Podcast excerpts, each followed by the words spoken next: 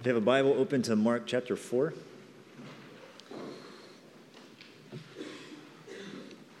Our text today is Mark 4 35 to 520, but we're just going to read through the end of chapter 4 here, and then Albert will come and lead us through the rest of that. Mark chapter 4, starting in verse 35. On that day, when evening had come, he said to them, Let us go across to the other side.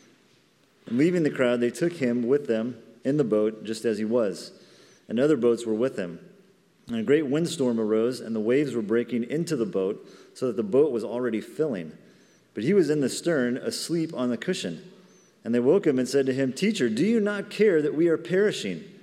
And he awoke and rebuked the wind and said to the sea, Peace, be still. And the wind ceased, and there was a great calm. He said to them, Why are you so afraid? Have you still no faith? And they were filled with great fear and said to one another, Who is this? That even the wind and the sea obey him. Morning. Let's pray. Father, thank you for these people and ask God that you would teach us through your scriptures this morning the things that we need to hear, the things that would change our life. In Jesus' name, amen. Nice to see all you faces. It's because of the time change, isn't it? I really appreciate that extra hour. It's so nice. This first story that we're looking at today, it's pretty familiar. Jesus calming the storm, and even for those unfamiliar with Christianity, this is a popular story that's depicted in many works of art.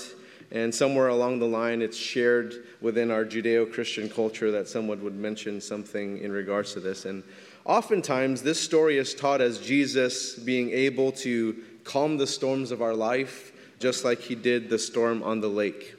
And while this is absolutely true, I do believe that there's more to it than just that. So we're going to dig a little bit more and we'll find out those things. Now, you notice the amount of detail in Mark's account of the story, right? Starting in verse 35. On that day when evening had come, he said to them, Let us go across to the other side. So we're given the time of day and what they were doing. Verse 36 And leaving the crowd, they took with them in the boat, just as he was, and other boats were with them. So who was with them? And a great windstorm arose, and waves were breaking into the boat, so that the boat was already filling. So what happened? And but he was in the stern, asleep on the cushion, and they awoke him up and said to him, "Teacher, do you not care that we are perishing?" So Jesus' location on the boat and what he was doing. And he awoke and rebuked the wind and said to the sea, Peace, be still. And the wind ceased, and there was a great calm. And so, how Jesus responded, he said to them, Why are you so afraid? Have you still no faith? And they were still filled with great fear and said to one another, Who then is this that even the wind and the sea obey him? And so, their response to Jesus. There's a lot of detail within those verses, and yet we still have some questions that are unanswered, such as, Why was there a storm? And there's no indication here that this had anything to do with what they did. They didn't cause it, unlike maybe a storm that's happening today because of global climate change, but that's a different subject matter. But sometimes we make our own storms, but this one doesn't seem to be one of those times. There's no indication here that it was a judgment from God or something like that, that this is uh, weather. This is weather. Now, actually, what we find is that their obedience to Jesus is what got them caught up in the storm. It was Jesus who said, Let us go across to the other side. It was Jesus who led them into the storm. Now, do you know that God leads his people into storms, into challenges, into difficulties, into those situations and circumstances that Jesus leads people to discover faith. Now, it's not a game, it's life, right? That storm happens, right? Like it's just life. Like, like weather happens, right? And things happen, life happens. Where's our faith when that stuff happens? So you see that storms, they're, they're not out of the ordinary in the Sea of Galilee. It's not like this was the only storm that occurred there. It's been known to have really spectacular windstorms in the Sea of Galilee. It's really nothing supernatural about it, it's, it's actually quite natural simply because of geography. The Sea of Galilee is 33 miles in circumference. It lies 700 feet below sea level. It's the lowest freshwater lake on planet Earth. So when the cool mountains come down from the different mountains Mount Gilboa, Mount Hermon, uh, the Golan Heights all this cool air comes down from the surrounding mountains and it meets up with the warm air at 700 feet below sea level in the Sea of Galilee. You get some really violent windstorms. It's natural, it's science. But this one scared these fishermen pretty good. So much so that they thought they might perish. Die, right? Perish. So this storm was past their comfort level. This was past their experience level. So now here they are, nowhere to turn but to Jesus. And I mean, really, what did they think Jesus was going to do? Like just break out some mad nautical skills? What was Jesus going to do? He's a carpenter, he's not a fisherman, or he's not doing life on a boat. And so I don't think they even knew what Jesus was going to do. They just knew that they didn't know what else to do. And so here they are, desperate. And then I find their question really strange. But I also find their question just kind of what people ask when they're in this situation. I'll give you an example of this. But they ask, Teacher, do you not care that we are perishing? And it just, to me, it just seems like a lot of words, right? Because, like, why would you ask such a long question if you're like dying? Wouldn't you just say, Save me? Like, you know? So it's just short to the point, right? Save me. Well, they ask this long question, and it's the type of question one asks when you're just kind of exasperated and just waiting for kind of like a response and an action in return. And so here's an example of this. My girls, they ask me this question every once in a while Don't you care? And then dot, dot, dot, right? It's just whatever it is. Don't you care that I fell down and hurt my knee? Or don't you care that my sister took my toys from me? Or don't you care that I'm crying? Or whatever it is, right? And if they would just kind of stop and pause and think about it, of course they'd realize that I don't care. No, that. that I care. Sometimes I really don't, but yes, but a lot of times, like, get up, you know. But during that time of just kind of like acting out, they're not in that right frame of mind. They're just like the disciples here. And looking back at their history with Jesus, if they would just pause, of course they'd realize that Jesus cared for them. But they're just kind of like caught up in the hysteria, they're caught up in the stress and the panic and the emotions. And so I wonder how often we find ourselves wondering if God really cares. How often do the storms preoccupy our realization of God's care for us? How often do the storms cloud God's promises to us? Because if you just look back a couple verses, you look back to verse 35, this is what Jesus said Let us go across to the other side. That's what he said. So the storm's not going to stop that. They're going to get to the other side. I think of some weird chicken joke right now, but anyway, they're going to get to the other side. How often do we doubt His word? And it happens to us, doesn't it? We doubt His word, we doubt His care, we doubt the very one who brings about peace and calmness and fulfillment of His promises. Now, notice with me the storm seems to be this natural occurrence, but Jesus ceasing the wind and bringing about a great calm, now that is supernatural. That's supernatural. We have answers as to why the Sea of Galilee has these really violent windstorms. We have answers to this. But then, what is the explanation to the wind ceasing and there was a great calm? Because think about this when you're out in the ocean, just the physics behind this. You're on the ocean and it's a crazy storm, and the wind might start gradually dying down. But what are you caught in? You're still caught in the choppiness of water, aren't you? It doesn't just calm. Even though the wind stops, you're still kind of moving around, and that's just simply not how wind and water behave with each other, but they gradually die down. They don't just stop. And so here we see he brings a great calm, just so Jesus is king of the natural, just as he is king to the supernatural. And Jesus asked them, Why are you so afraid? Have you still no faith? Now, these were the same guys who received the secret to the kingdom of God. Remember the parable of the soils? And you know what? I find myself in the same exact boat that they're in. And probably some of you do too. We know the secrets of the kingdom of God, that they are found in Jesus, and the secret lies in the parable of the soils. But even though we know this, even though I know this, I find myself afraid. I find myself lacking faith sometimes. A really humbling thing. Because I would think, you know, I've, been a pastor for a long time, I've been a follower of Jesus for a really long time, that, you know, I'd get this stuff figured out, but I don't. And it's also a great moment to learn that Jesus doesn't give up on us, which I'm very thankful for because he doesn't say, like, you know what, guys, you don't get it. Get out of the boat. I'm going to find a new group. He doesn't do that, thankfully.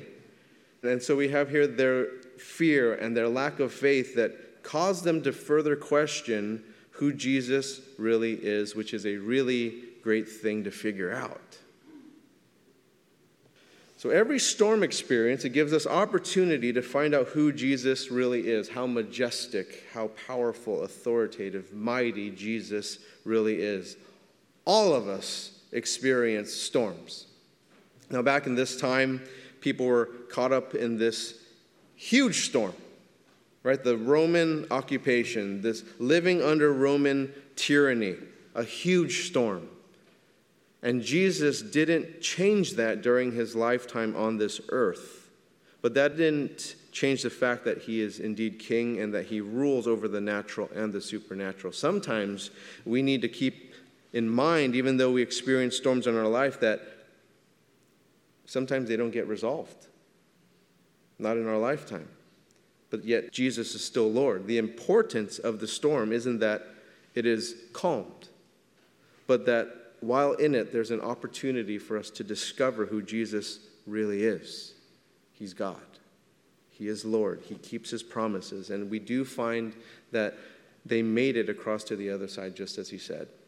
Now, chapter 5, they came to the other side of the sea, to the country of the Gerasenes. And when Jesus had stepped out of the boat, immediately there met him out of the tombs a man with an unclean spirit. He lived among the tombs, and no one could bind him anymore, not even with a chain. For he had often been bound with shackles and chains, but he wrenched the chains apart, and he broke the shackles in pieces. No one had the strength to subdue him. Night and day among the tombs and on the mountains, he was always crying out and cutting himself with stones you notice that we see this word tombs on three different occasions in these five verses.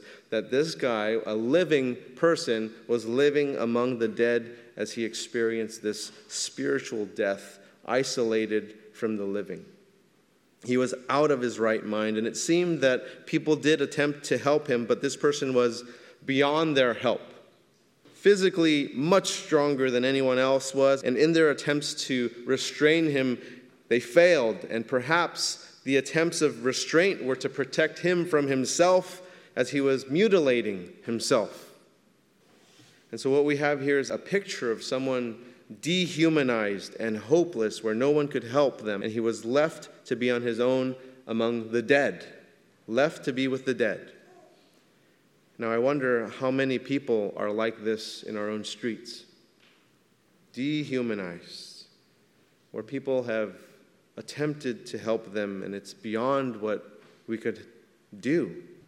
And the situation has become hopeless, and there's this separation from humanity, a separation from God. And not everyone is demon possessed, but we all experience darkness, we all experience evil. That's our human condition. Paul wrote in Ephesians chapter 2, verses 1 through 3.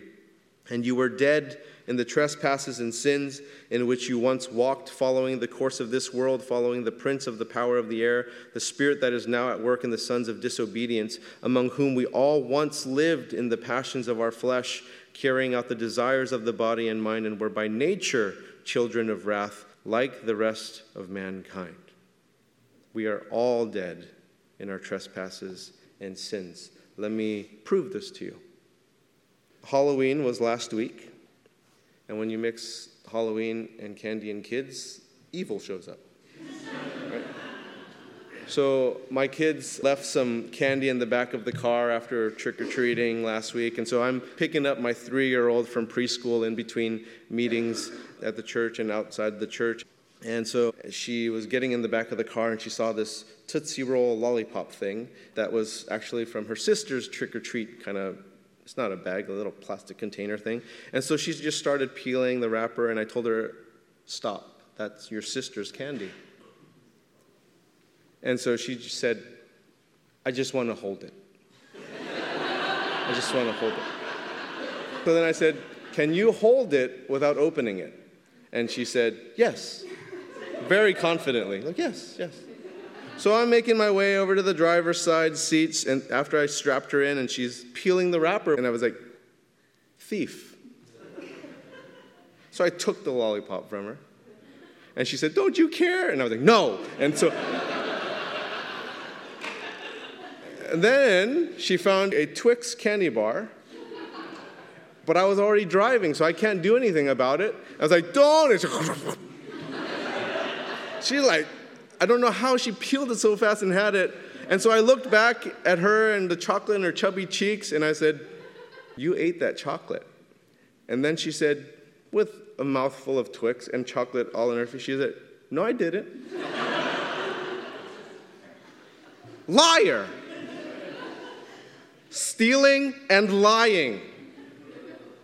Those two out of the Ten Commandments, right there. My three year old. Trespasses and sins, right? Trespasses and sins. The sin nature is in us, even in three year old cute little girls. It's in there, right? And so we've been around for a long time as human beings thousands of years. And one would think if we were to evolve continually and improve, we'd be past this. We're not. We are not. We're born like this. We're not born with a sense of integrity, with a sense of honor, with a sense of honesty. These are things that we have to instill, that we have to teach. That's not our nature. Colossians chapter 1 verse 21 and you who once were alienated and hostile in mind, doing evil deeds. See, we're slaves to sin. Jesus said in John chapter 8, verse 34 Truly, truly, I say to you, everyone who practices sin is a slave to sin. And we all practice, we are all sinners. Our deliverance comes from Jesus, and we have a picture of this deliverance in this story between Jesus and Legion, this demon. Verse 6, chapter 5 in Mark. And when he saw Jesus from afar, he ran and fell down before him, and crying out with a loud voice, he said, What have you to do with me, Jesus, Son of the Most High God? I adjure you by God, do not torment me. This person, whom no one could help, came running to Jesus, but at the same time told Jesus, Don't torment me. Isn't that fascinating? This guy is attracted to Jesus, and at the same time, he's repulsed by Jesus. Another interesting thing is where the other side of the lake is. Where is this geographically? The country of the Gerasenes is a Gentile area on the northeastern side of the Sea of Galilee, and it is Gentile territory. So Jesus is venturing from Jewish territory, it's all Roman territory, but more of a Jewish area to a Gentile area. And when they get there, you notice that these demons have a right theology, and they even know the answer to the question that the disciples had in verse 41 of chapter 4.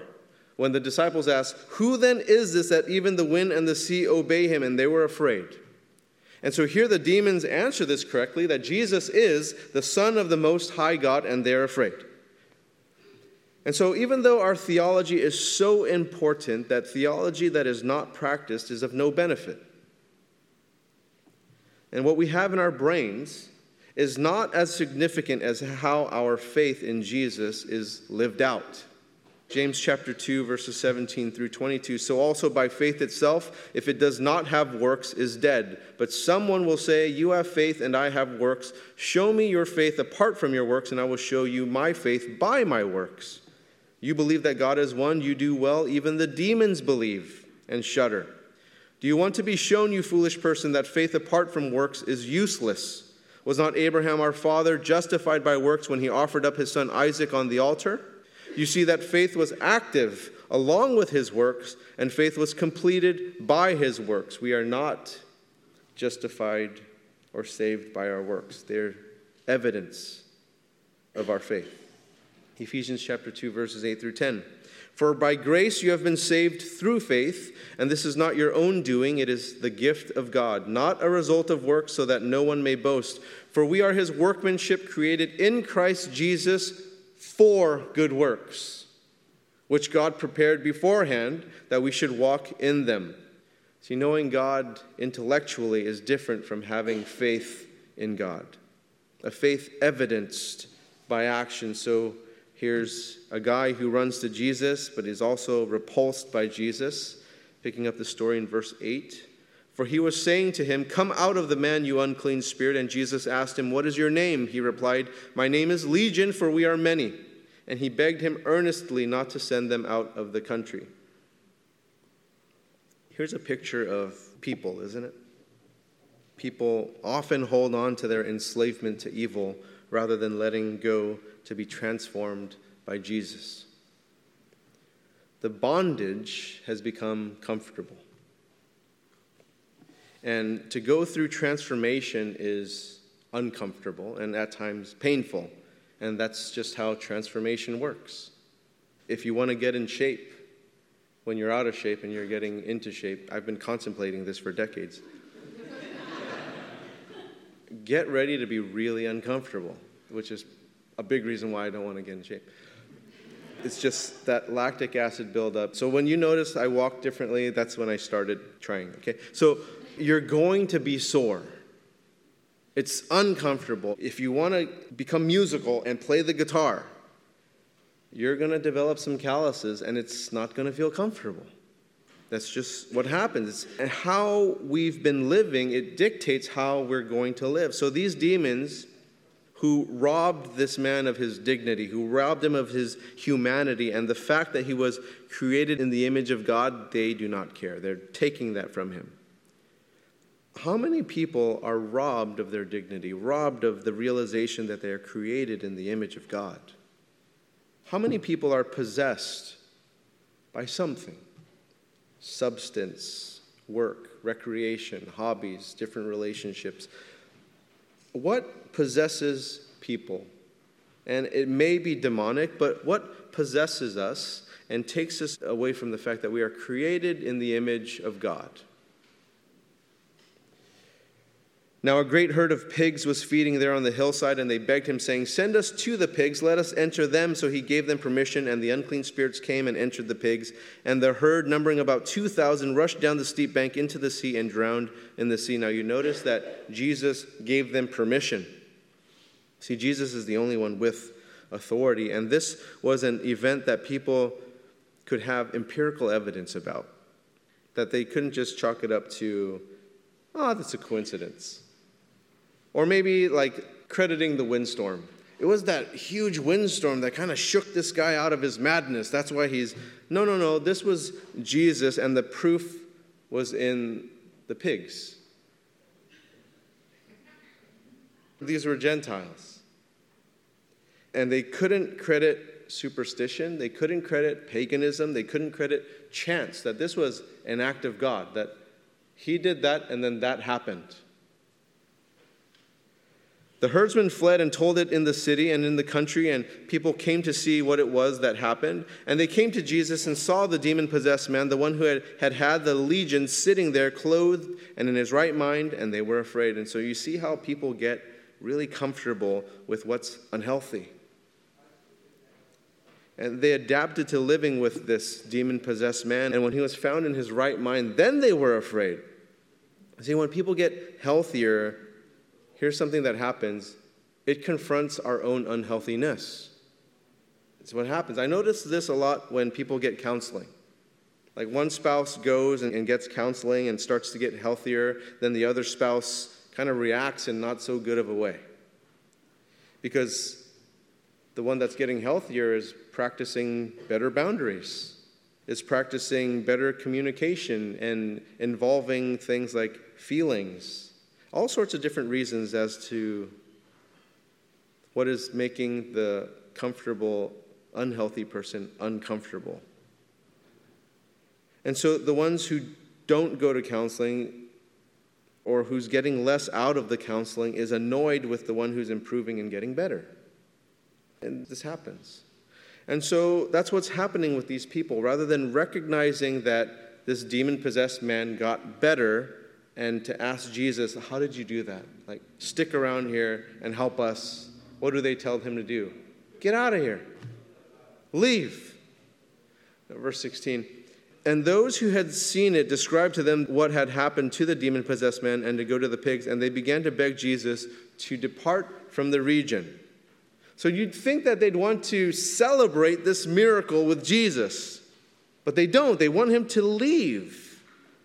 Not so with the formerly demon possessed man. Verse 18 As he was getting into the boat, the man who had possessed with demons begged him that he might be with him.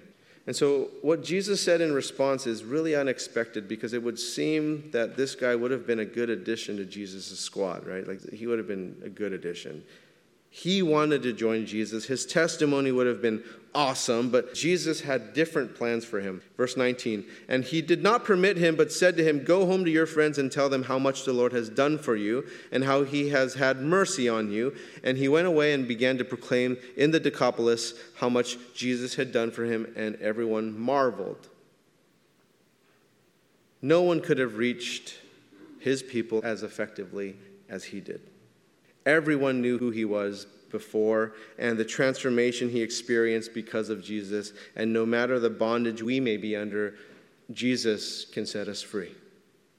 Jesus said in Matthew chapter 11, verse 28, Come to me, all who labor and are heavy laden, and I will give you rest.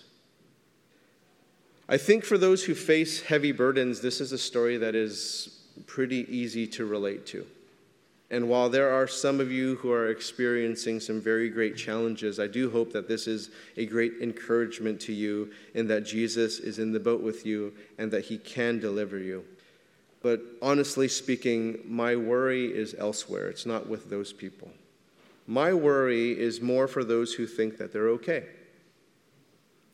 My burden is more towards those who are like the community of this formerly demon possessed man, those who told Jesus to leave. Why? Because it seems that these are the people who are most comfortable in their enslavement to sin.